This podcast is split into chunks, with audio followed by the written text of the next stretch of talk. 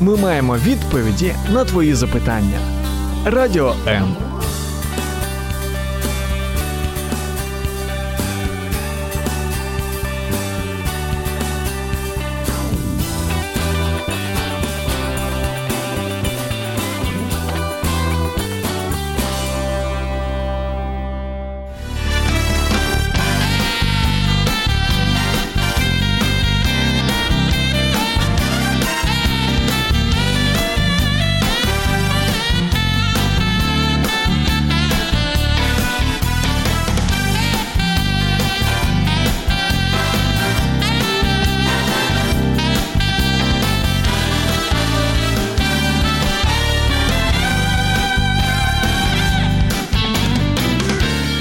такое душевные раны и что с ними делать? В каком психическом состоянии находится каждый из нас и почему многие на грани нервного срыва? В эфире «Вечер Live». Не переключайтесь.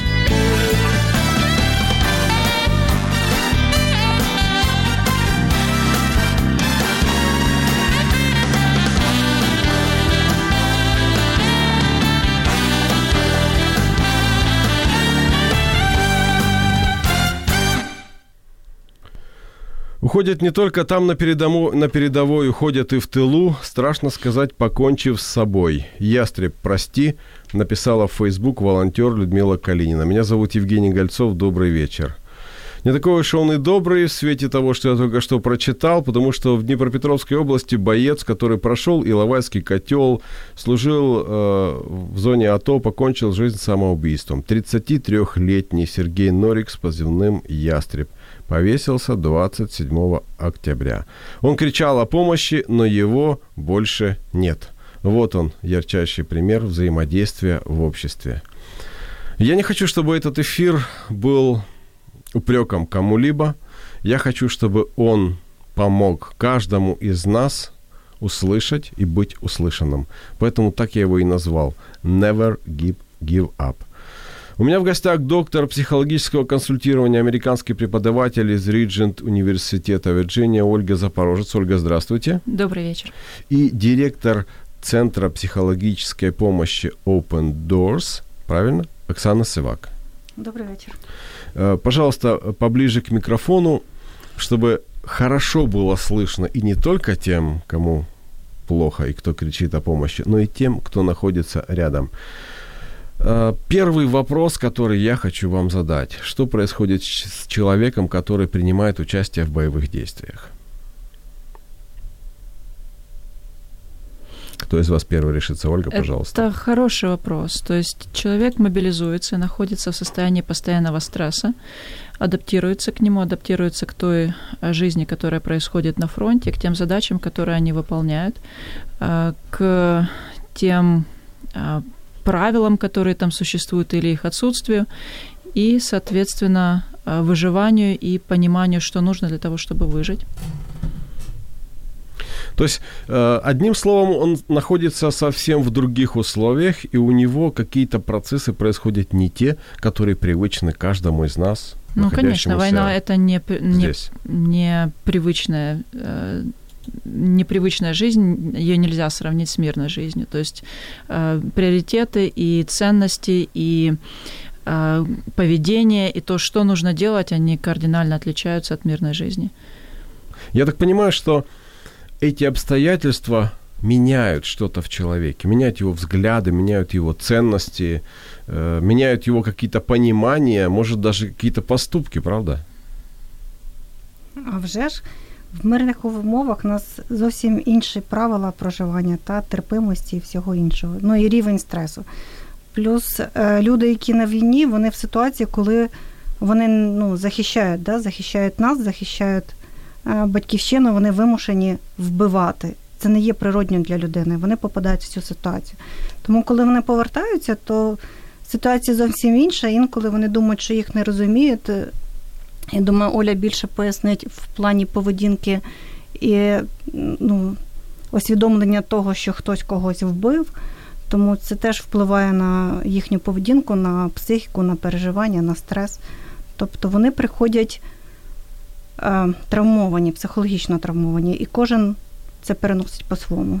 Мне кажется, даже то понимание, что в тебя сейчас могут рассматривать через оптический прицел, целиться и так далее, тоже э, накладывает отпеч... определенный отпечаток на психику, когда ты находишься в этом місяцями. Так, а коли ти втрачаєш найближчих друзів і не одного, і це відбувається на твоїх очах, і ти не можеш з цим спати. У нас ну, багато моїх знайомих хлопців, з якими ми працюємо ще там з 14-го року, вони не можуть спати, бо їх ну, преслідують ці сни. Та? І є якісь е, відчуття, що вони чогось не зробили, відчуття там е, якогось, е, ну, що вони не врятували. Так?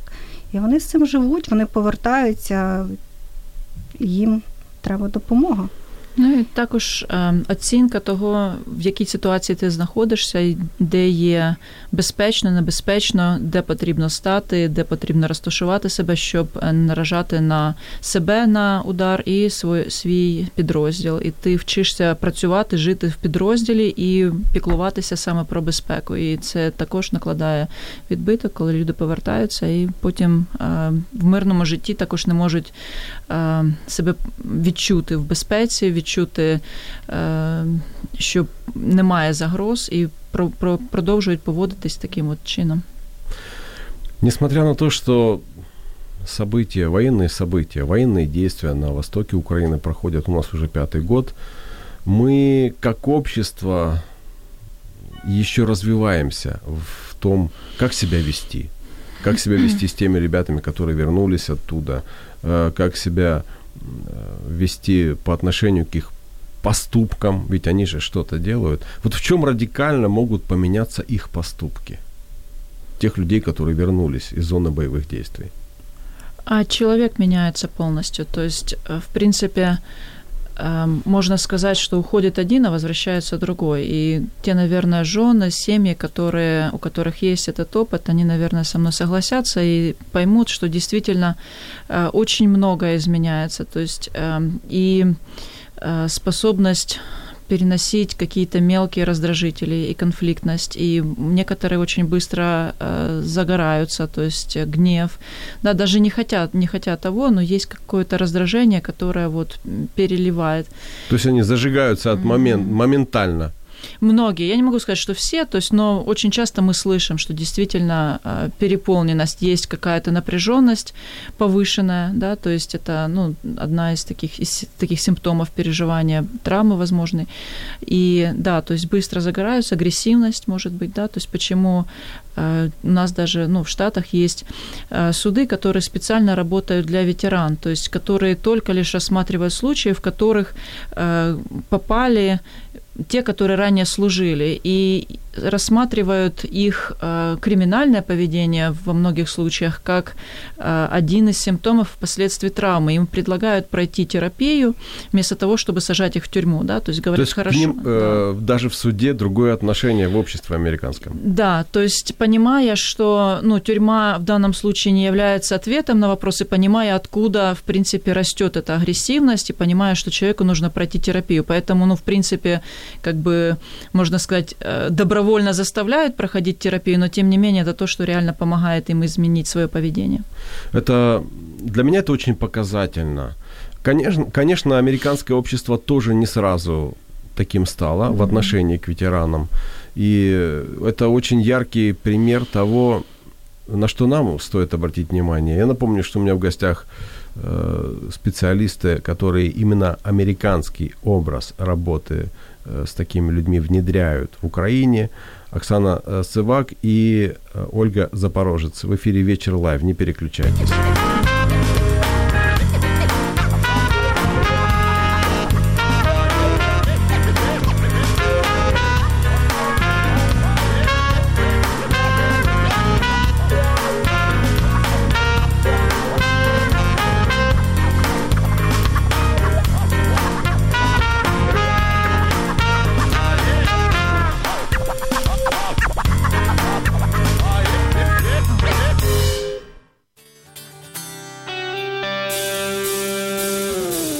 шукаємо відповіді на твої запитання. Радіо М.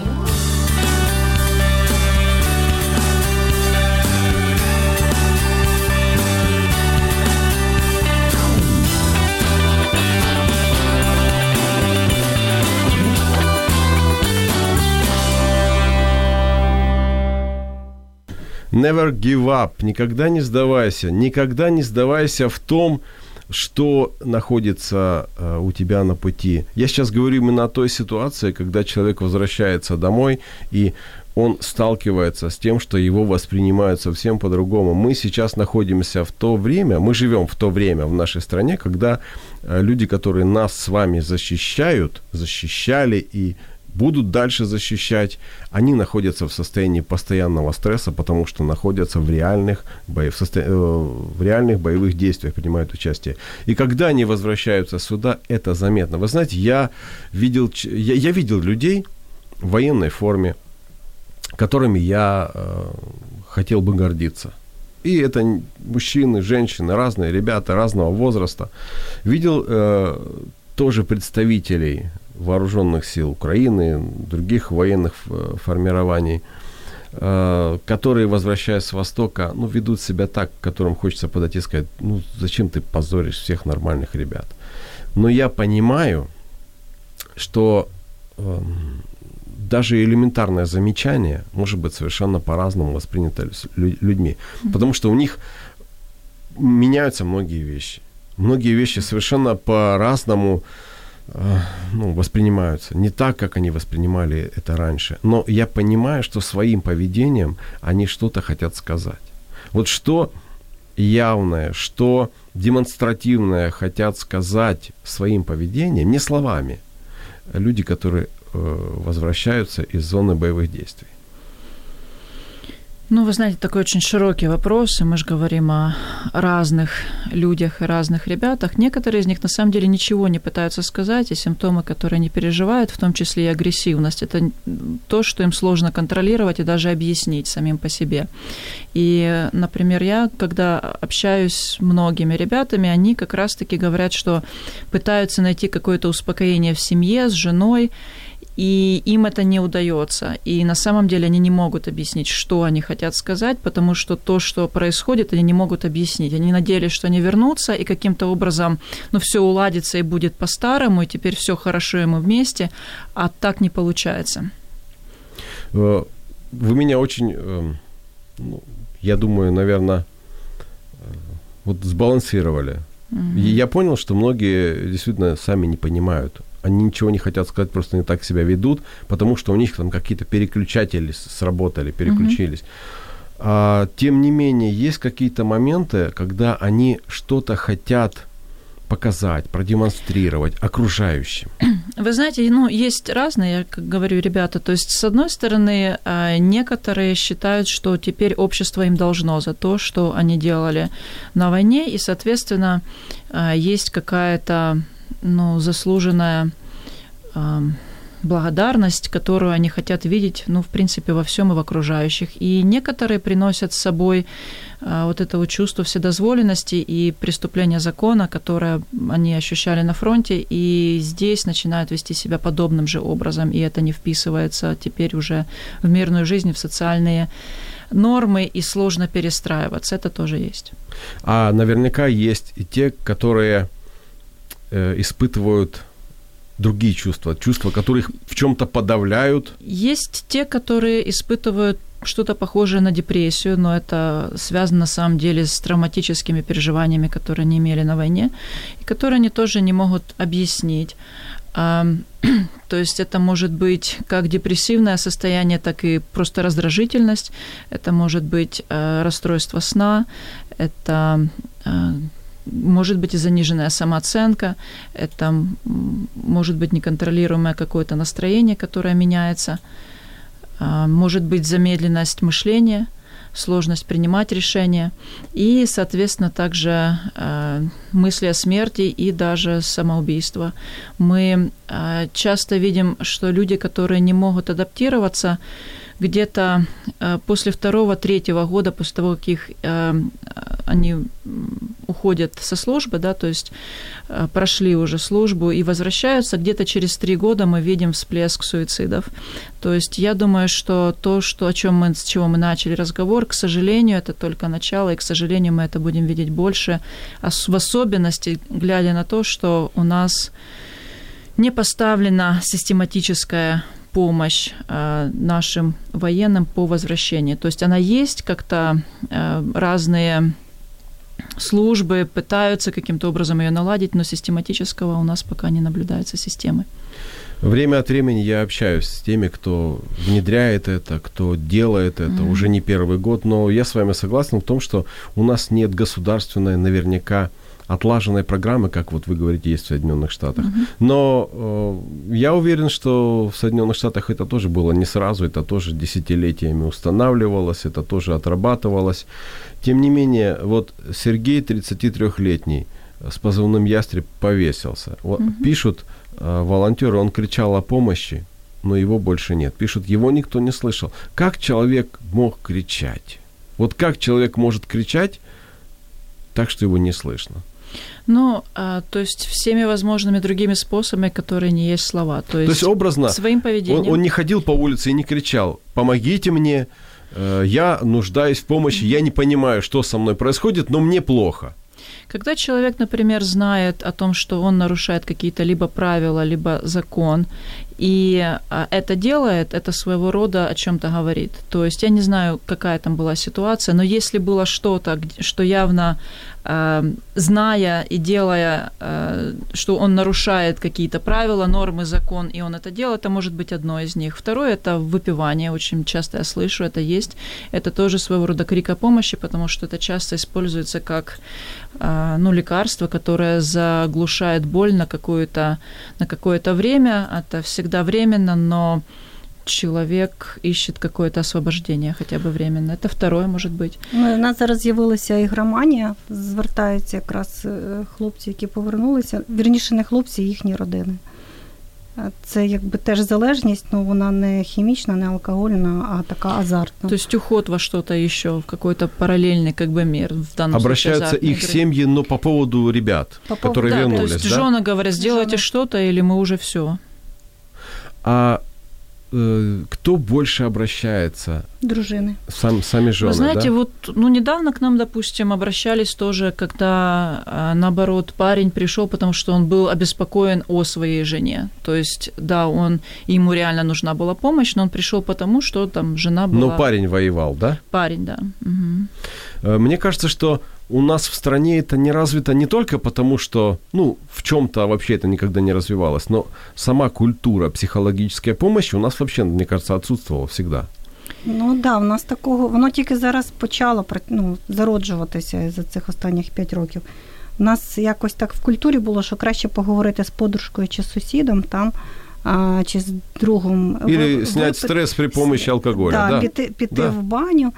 І, на жаль, досі зараз це зберігається, і воно якимось чином ще і підтримується суспільством, тому що коли інколи я дивлюся обяви, хороші обяви, мабуть, у людей гарна мотивація допомогти цим хлопцям, але це не психотерапія, наприклад, їх збирають відпочити в бані. так? А я думаю, що на це йдуть якісь витрати коштів. Тобто немає повного ще розуміння самого суспільства як допомогти. Или группы поддержки профессии. называют терапией, то есть это тоже мы видели.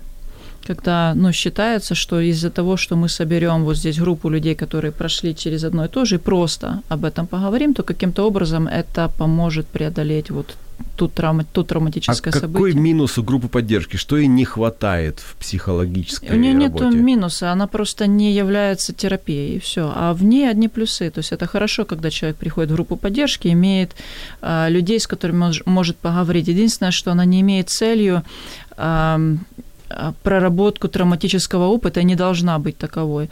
Вот. Ею а, как ну, должны, если это терапевтическая группа, в ней должен быть работать профессионал, который, во-первых, психолог, во-вторых, обучен работать с травмой, в-третьих, знаком с культурой военных, в-четвертых, имеет понимание того, какие терапевтические цели преследуется группа. Четвертое, должен э, обязательно знать, э, скрининг должен быть каждого члена группы для того, кто сюда подходит, кто не подходит для групповой работы, и иметь определенную, э, ну, контент, наполнение, которое именно движет каждого человека к достижению измеримой цели по окончанию терапии. Это терапия. Группа поддержки – это не терапия. Она очень хороша, в ней нет ничего негативного, кроме того, что это не терапия. То есть как дополнение к терапии она очень даже... Да, всегда.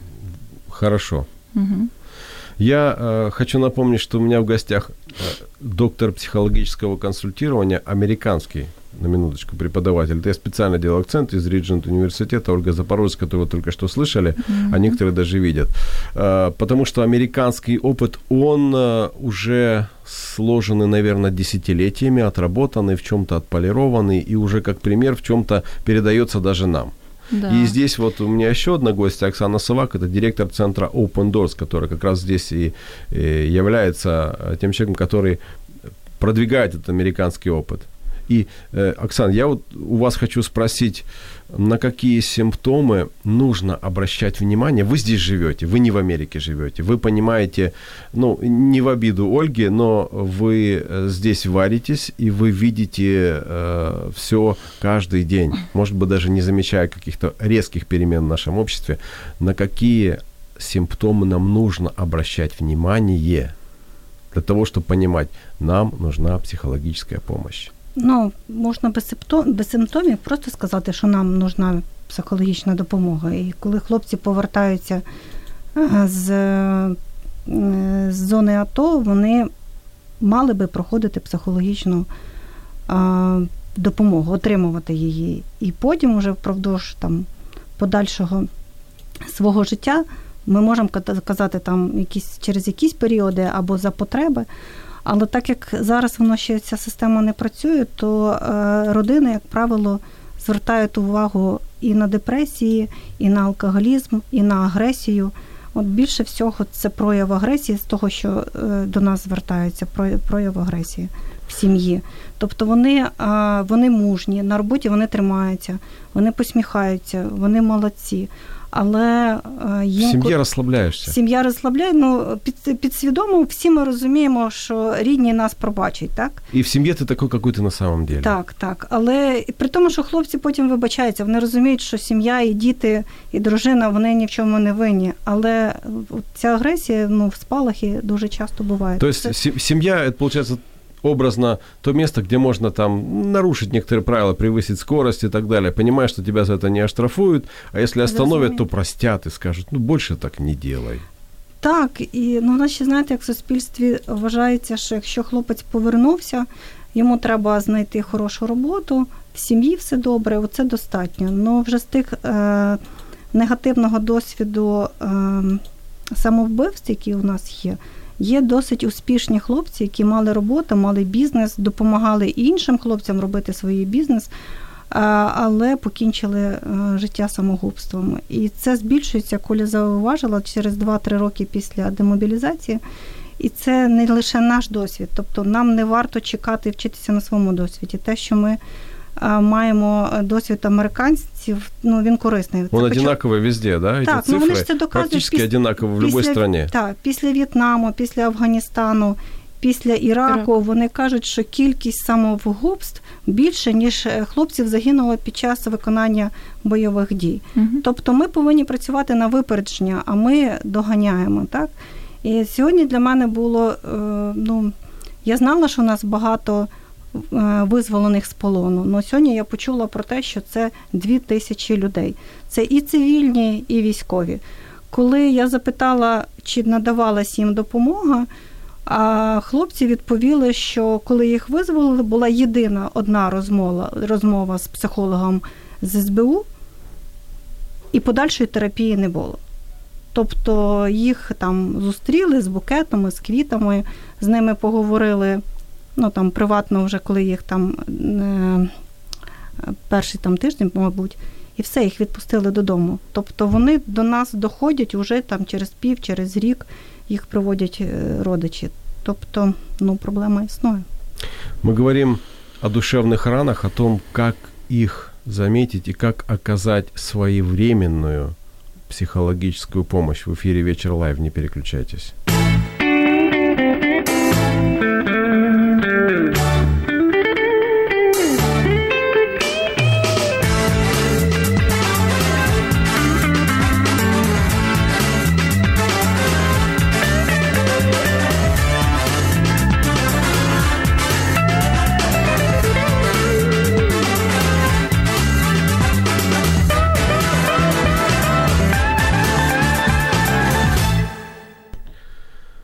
Переходим к нам, к тем, которые не воевали, тем, которые живут здесь каждый день, ходят на работу, но перечисляю всего лишь несколько фактов. Мы постоянно слышим и видим о войне. Мы видим сводки, мы видим фотографии, мы видим, э, мы читаем тексты, которые пишут родные, близкие, друзья, знакомые людей, которые погибли. Мы переживали события во время революции достоинства. Мы видели, как э, людей убивали. Мы видели, как их хоронили. Мы до сих пор продолжаем видеть, как э, хоронят героев у нас наверняка уже тоже есть какие-то симптомы, которые ясно и четко показывают, кому из нас и как многим, как многому, как, как, как большому количеству людей, живущих здесь, нужна психологическая помощь. Что, что вы можете вот сказать? Ну, это то, что мы называем вторичной травмой или травму, которую ты наблюдаешь э, у кого-то. То есть то, например, что мы видели, видим, продолжаем видеть по телевизору, э, это нас э, каким-то образом тоже травмирует. И мы сейчас работаем, допустим, ну, к примеру, с теми же женами военных, э, и у них есть травма от того, что они переживали за своих мужей, да, то есть когда им звонят и говорят, ваш муж пропал без вести и уже не ждите, да, и каким образом э, эта жена переживала и впадала в депрессию, и как она выживала это время, пока он на самом деле не вернулся.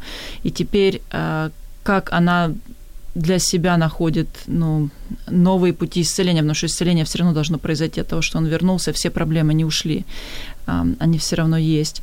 И он пришел тоже с тем, что со своим каким-то багажом, да, и который ему нужно тоже, ну, проработать, как мы говорим, да, какое-то исцеление должно произойти тоже.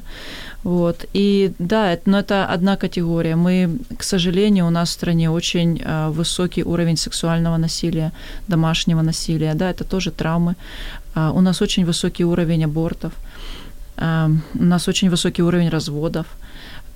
И... То есть это вы сейчас перечисляете те вещи, которые Переч... тоже травмируют нашу психику, нашу душу ранят. Uh-huh и которые способствуют э, э, ну, какому-то психологи- психическому, я бы даже сказал, угу. заболеванию, расстройству, если можно так выразиться, угу. да? Да. Нарушением каким-то, сбоем. Да, и очень часто этому можно помочь, если раньше обращаться за помощью, это гораздо легче предупредить развитие и помочь сразу, чем когда человек приходит там уже со, сложней, со сложненной формой какой-то и уже пробовал, многие вещи не удавались, она укоренилась, уже изменилась, изменился стиль жизни, подстроился под ту же самую депрессию или уже алкоголизм, или уже потерял работу, или потерял семью и потом приходит. То есть это гораздо сложнее. Чем раньше, тем обычно лучше. Я знаю одну ситуацию, когда вот э, после лавайских событий муж пропал. Ну, вот нет с ним никакой связи. И не было никакой связи какое-то время, несколько там дней, может, неделю, может, больше, когда жена уже просто...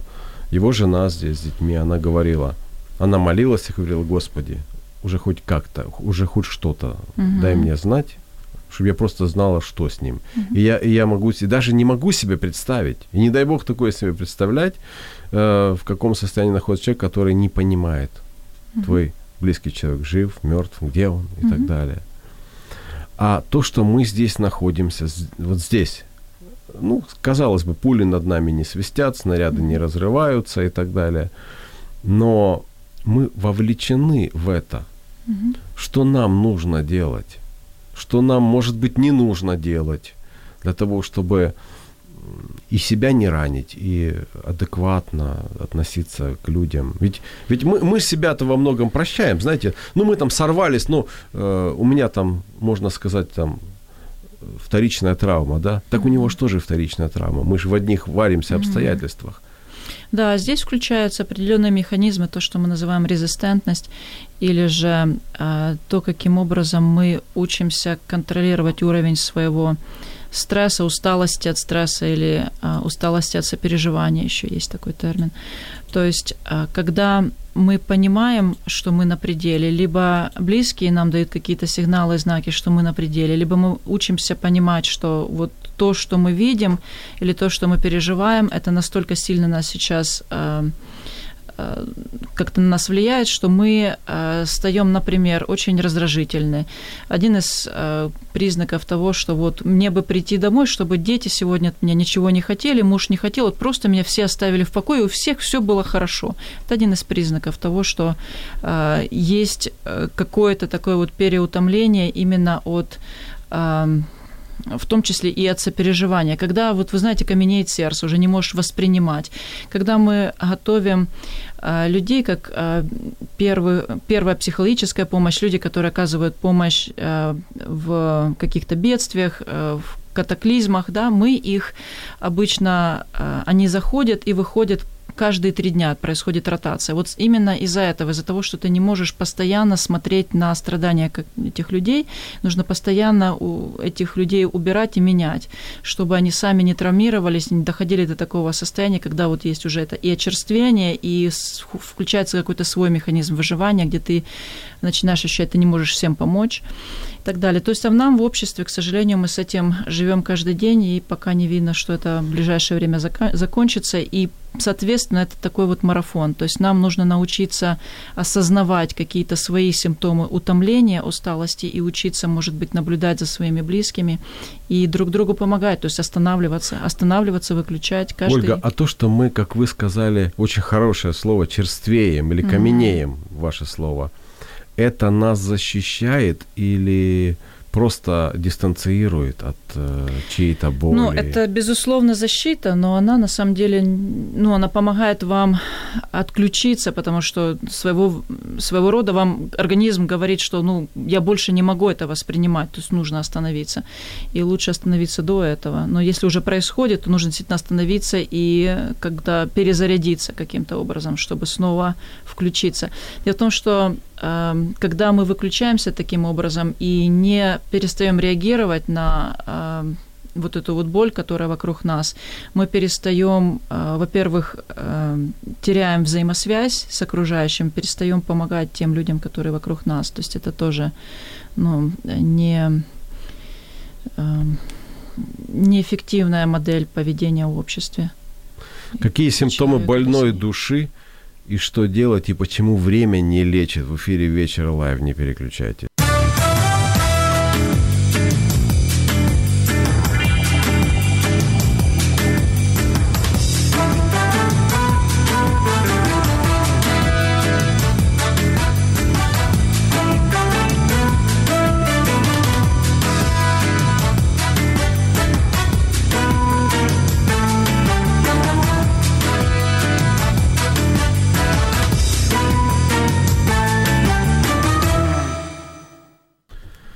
Каком психическом состоянии находится каждый из нас и почему многие на грани нервного срыва? Меня зовут Евгений Гольцов, в эфире «Вечер Live». У меня в гостях э, психологи, э, люди, которые оказывают психологическую помощь.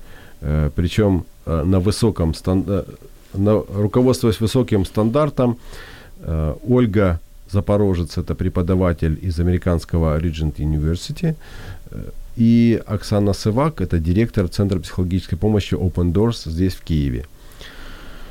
Скажите, вот о чем нам нужно знать, может быть, чтобы избегать каких-то э, ситуаций, в, которых мы, в которые мы можем попасть. Вот мы понимаем, например, что э, сейчас э, в обществе, особенно в час пик, лучше из дома не выходить. Либо не выходить с работы, дождаться, пока никого нигде не будет, и тихо, спокойно добираться домой. А, можно кому-то случайно на ногу наступить, кому-то что-то случайно задеть или сказать, и в ответ, э, ну, сейчас в общественных транспортах разборки такие, что там с, с жесткими последствиями и так далее. Что нам нужно знать и понимать, что сейчас ситуация может выйти из-под контроля? Какие могут быть э, симптомы или показатели того, что ситуация может выйти из-под контроля, чтобы сразу опа і сделать як мінімум шаг назад. Ну, це дуже важко так конкретно сказати, так? Коли ви відчуваєте, що ви вже на взриві. Ні, ні, ну, ви це Оксана, тут я с вами не согласен. Например, э, можно, например, может быть симптом, я ему сейчас как скажу, и такой сразу, опа, рот взял, сам себе закрыл, і все, ситуація не вийшла із-під контролю. О, знаєте, в мене є е, одна е, знайома, яка каже, що вона ходила на різні тренінги, де її вчили, що треба правильно дихати. От коли каже, вона не погоджується з чиєюсь думкою, особливо якщо це керівник, да, починає правильно дишати. Е, то треба подихати, порахувати і змовчати. Вона каже, що дуже ну, один-два рази це спрацювало, другий раз каже, теж спрацювало, я вийшла з кабінета, але я вернулась. А можно, можно я предлагаю, это, наверное, будет лайфхак, можно так э, заметно дышать и, и считать вслух до 10. Ну, чтобы человек понимал, что у него сейчас очень такое положение, что он может и тоже не выйти из этой комнаты никогда. Слушайте, ну, э, я думаю, что тут, э, конечно, правильно понимать, э, когда ты, ну, мы иногда используем аналогию светофора, да, то есть когда у тебя желтый свет и понимать, что сейчас будет красный, да, и нужно остановиться и уйти, да, к примеру. Но, к сожалению, не всегда получается себя каким-то образом уберечь от стрессовых ситуаций или травматических ситуаций, или выключить, не смотреть новости, и, соответственно, сказать, вот если я там, как бы говори, как говорят, да, знал бы, где упал, соломки подстелил. То есть не всегда это можно предусмотреть. Но то, что можно предусмотреть, это то, что нам, у нас с вами во всем обществе забег на длинную дистанцию, у нас марафон, и нужно научиться дышать своего рода. Вот. И дышать это означает понимать, что есть какой-то ритм. И в этом ритме есть стрессовые ситуации, должно быть также выключение и расслабление, где ты можешь отдохнуть, выключить новости, отдохнуть со своей семьей, где-то перезарядиться. Каким образом? У каждого из нас есть какой-то свой метод, как мы отдыхаем. Психологическая разгрузка, можно Психологическая сказать? разгрузка, Простое можно тоже сказать. Да, ну и насколько это простое. Вот отдых, по-моему, всем понятен, но именно когда мы действительно отдыхаем, а не наоборот, после отдыха нам нужен еще один отдых. Ольга, ну, к сожалению, угу. не так уж мы и умеем отдыхать. Угу. У нас раньше какое было э, ассоциация, ассоциация какая была со словом отдых? Угу. Ну, алкоголь, шашлыки, лес, все, вот это отдых. Угу. Ну, озеро еще может быть или речка. Угу. Море это вообще. А так, чтобы, допустим, сходить вечером в театр, это же отдых. Отдых. Отдых. Это ты наполняешь свою эмоциональную емкость чем-то. Ну, і це зміна, да. Да, зміна обставин, фізичне навантаження теж. Сходить э, с любимой в ресторан где-нибудь вечерком mm-hmm. посидеть, это отдых. Mm-hmm. Отдых это переключение каких-то. Mm-hmm. Я уже не говорю о том, что декорации меняются. Но Для кого-то отдых это пойти на пробежку и вечером да. пробежаться. Переключить деятельность з одної на другу. Ну так відпочинок це зміна виду діяльності. Якщо ви займаєтеся інтелектуальною працею, то фізично... Буряки покопати. Так, так. А якщо ви працюєте фізично, то почитайте книжку або подивіться якусь мелодраму, та не дивіться новини. Некоторые из нас отдыхают лучше сами по себе или в очень близком кругу друзей, другие, наоборот, очень нравится какая-то Шумная компания. компания да. Что-то. Вот один из, э, одна из таких, один из серьезных советов – это отдыхать, угу. заботиться о том, чтобы э, психически, душевно успевал отдохнуть, чтобы душевная, если так можно сказать, емкость успевала наполниться чем-то позитивным, да? Каждый из нас должен понимать, где лимит есть и когда нужно остановиться. если мы научимся останавливаться и перезаряжаться каким-то образом, то есть э, иметь вот такого рода отдых, да, то тогда мы и дальше можем бежать дольше.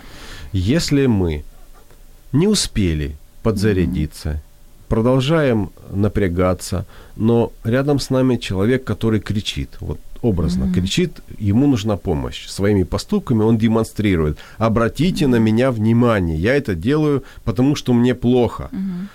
Как мы должны? Я понимаю, что каждый будет руководствоваться своими внутренними ценностями, но э, но ведь если мы не поможем этому угу. человеку, это же может закончиться так, как да. с Сергеем мы Нориком. мы говорили о марафоне. То есть если мы говорим сейчас о ситуации, где мы видим, что человек э, слетает с рельс, это начинает выглядеть э, каким-то образом опасно, да, причем, ну, я понимаю, мы не, многие из нас, да, не специалисты, не могут оценить, насколько это опасно или нет, но если, как мы говорим, есть э, какие-то признаки, что человек явно идет на рожон, да, то есть он э, нарушает закон, очень быстро ездит в плане того, что, ну, вот каждый раз удивляешься, что он живым из машины вышел, да, то есть, ну, в плане того, что он так раньше не делал, а теперь он рискует неоправданно, напивается, он где-то в драке ввязывается, с полицейскими задирается, да, то есть какие-то вот такие вещи, которые мы начинаем замечать, не были, не присутствовали раньше, или наоборот, стал очень тихим, да, его не видно нигде. Раньше был душой компании, теперь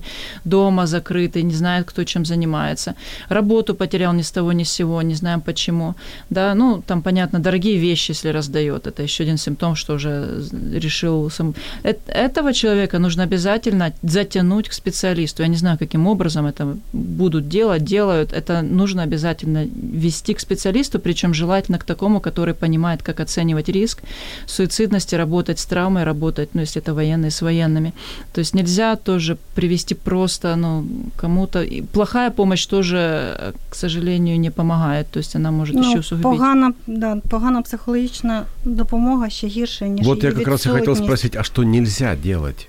Ви знаєте, ну, свого досвіду я лікар, і коли в 2014 році Іловайській багато було поранених, а, і військові тільки починали, та, там хірурги активно, вони вже працювали, але дуже-дуже було багато поранених і багато цивільних лікарень долучалося, то я як лікар могла порадити і знайти хорошого лікаря, так? бо я можу оцінити, як він лікував інших пацієнтів, запитати своїх колег.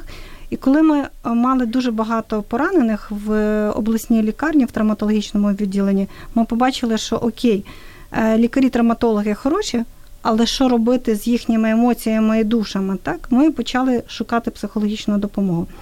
А, і почали приходити люди, які казали, що вони психологи. Потім ми бачимо, що щось не зовсім допомагає. Ми почали просити там дипломи, сертифікати. Але, на жаль, не всі змогли допомогти, і ми на якомусь етапі заборонили ходити, тому що коли вони йшли, ми не знали, що з хлопцями робити. Вони або напивалися, або в них вони були такі агресивні. Тобто з цим треба вміти працювати. Це серйозна травма, і коли ти її піднімаєш, ти повинен бути вперепо, ну, переконаний, що ти з цим спораєшся. Це як хірург. Якщо ти йдеш на операцію, вскриваєш живіт, ти повинен зрозуміти, що ти там будеш робити, а не просто так залізу, подивлюся. Так? Тому тоді ми ну, дійсно зрозуміли, що психологи, можливо, вони і хороші, але в якомусь іншому напрямку. Та? А якщо це травма, терапія, то це мають бути спеціалізовані е, люди, які пройшли спеціальне навчання. І, власне, те, що зараз роблять е, викладачі Ріджент університету, і коли ми кажемо про стандарти, то стандарт це люди, які розмовляють одною мовою. Тобто є конкретні ситуації, є конкретні методики і протоколи, за якими треба працювати. І вони доказові, вони вже перевірені там роками роботі з іншими клієнтами, з іншими людьми, яким допомогли. Тобто мають бути правила, всі розуміти їх. Я помню, э, наверное, это был 14, особенно 15 год, когда очень много было желающих пойти помочь в госпиталь, пойти поговорить, поч- пойти там что-то э, поддержать. И я не раз слышал, как э, ребята просили, не надо. вот те ребята, которые там находились, Мгм. просили докторов, врачей просили, не пускайте к нам никого, не пускайте к нам, там, чтобы нам что-то рассказывали, вот никого не хотели видеть. Э, Насколько, насколько э, важно сам вообще момент э, доверия, ведь, ведь мы видим, что человеку нужна помощь. Мы понимаем, что мы можем это оказать ему помощь. Ну, вы знаете, например, там специалисты, которым поможет. А человек не готов ее принять, он не доверяет. Например, он думает, что это будет как с кем-то, или, например, он просто уже, у него руки опускаются. Насколько э, важно, э, вот что здесь важно не упустить? Что здесь важно? Либо ждать, пока он созреет, либо наоборот не ждать, Не ждать, а кто, за- кто здесь должен не сдаться? Тот, который, которому нужна помощь, или тот, который должен оказать эту помощь? Ну, і то, і то. Без бажання м, так, е, клієнта не буде працювати е, психолог. Треба переконатися, що є, що людина готова на це, ну якось вговорити, переконати, якщо ти там це родич чи друг, переконати. Але в свою чергу треба переконатися, що людину, якій ти довіряєш а, психологу, він правда знає, що з цим робити. Тому що в наших випадках, от за три місяці, в нас в центрі працюють лише люди, які закінчили мінімум 15 місяців американської програми. И Тоб... мають диплом психологів. І мають диплом психологів. Спочатку диплом психолога, а потім уже... психолога. Постдипломна програма. Так, да, це після дипломна. Тобто, на жаль, зараз це настільки актуальна професія, що коли я бачу навіть серед своїх дуже гарних знайомих, які мали там різні спеціальності, потім пішли на якісь е, трьохмісячні сертифіковані курси, і зараз вони виставляють рекламу, що вони психологи, мене це дуже страшно лякає. Тому переконайтеся, що ця людина досвідчена, що вона має право і може допомогти. Бо з тих випадків, які ми бачимо, то є випадки, які ми кажемо, так, він не звертався до психолога, але може це добре, тому що ми знаємо, що ми можемо допомогти. А є випадки, коли наші психологи кажуть, що їм займе там, я не знаю, 5-10 зустрічей, щоб відпрацювати те, що попередні психологи робили. То есть сначала нужно исправить то, что уже сделали, а потом так, работать і, уже, э, так сказать, конкретно з чоловіком. Так, і що мені подобається в американських стандартах, це обов'язково інформована згода. Тобто людина, яка прийшла до психолога, повинна осві... перевірити, так, хто він є, дати згоду на те, що вона з нею. Е, працює. Тобто, це така якась навіть юридична відповідальність, тому що підписує психолог і підписує а, клієнт, що вони дійшли згоди співпраці. Так? Наші деякі психологи, ну не з нашого центру, кажуть, що це є для них проблемою. Клієнти не погоджуються, а це їх відлякує. Е, в нас ще не було жодного жодної відмови. І я думаю, що це проблема не в клієнтах, а проблема в психологах. Тому що коли ти підписуєш документ, інформовану згоду, ти вже ну, відчуваєш якусь відповідальність. Так? І якщо з цією людиною після зустрічі з тобою щось трапиться, то ну, принаймні родичі запитають, а що було на сесії, з якими методиками ви працювали. Тому що ну, методики бувають різні, інколи дуже дивні, там різні гіпнози, перенародження, ще щось. Тобто має бути стандарт, який, ну от як в лікарів, знаєте, коли е, лікар передає лікарю свого е, пацієнта, то ми чітко розуміємо і кажемо, ми працювали за таким протоколом, там діагноз такий, ти розумієш, що робити, що було зроблено, що угу. не зроблено. У психологів не у всіх це є. Ну, У нас в Україні немає стандартів, тому кожен працює як може. І це ну, інколи дуже страшить, тому що е, ми не розуміємо, що вони роблять. Так? Я хотів би вас попросити, у нас буквально осталась одна минута ефіру. Я хотел бы вас попросить найти э, аргументы, может быть, хорошие, правильные слова, которые кого-то, которые будут мотивировать кого-то не побояться переступить какую-то психологическую черту, что угодно, и прийти за помощью. Ну, я скажу, що е, прохання про допомогу це не є слабкість. Це навпаки мужність тих хлопців, які усвідомлюють, що їм потрібна допомога, і вони йдуть. Бо дуже часто вони між собою говорять, що вони не підуть, бо вони визнають себе слабкими. Це не питання слабкості чи мужності. Якщо людині потрібна допомога, то треба звернутися за нею. І, і це... само по собі це не проходить. То есть, если есть а, какие-то а, депрессия, выпивание, какая-то боль внутри, сама по себе она не проходит. От того, что ты просто вернулся домой в мирную ситуацию, это тоже не проходит, к сожалению. Если есть симптомы, если есть понимание, что нужно с кем-то поговорить, нужно идти, это действительно сильная, сильная сторона. Да. Я очень благодарен моим гостям директор Центра психологической помощи Open Doors Оксана Сывак и доктор психологического консультирования, американский преподаватель Риджент э, университет э, Вирджиния Ольга Запорожец. Друзья, я хочу сказать э, совершенно уверенно и точно, что мы не имеем права пройти мимо тех людей, которые страдают. Мы, как бы нам ни было тяжело и сложно, мы просто обязаны отдать частичку нашей жизненной энергии тому, кто кричит о помощи.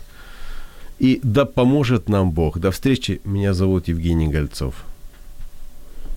thank you каждый день наполняют нашу жизнь своими заботами. И, казалось бы, в этой жизненной суете мы растворяемся, не оставляя следа. Но это не так. Мы совершаем поступки. Что нами движет и куда мы идем? Один из вечных вопросов, на который мы ищем ответы в передаче «Вечер Live».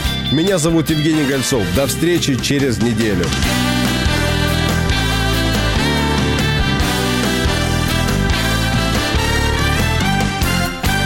Якщо вас зацікавила тема передачі або у вас виникло запитання до гостя, пишіть нам radio.m.ua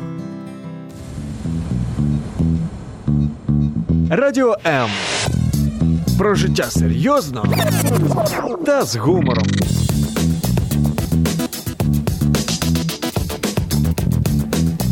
Радіо М.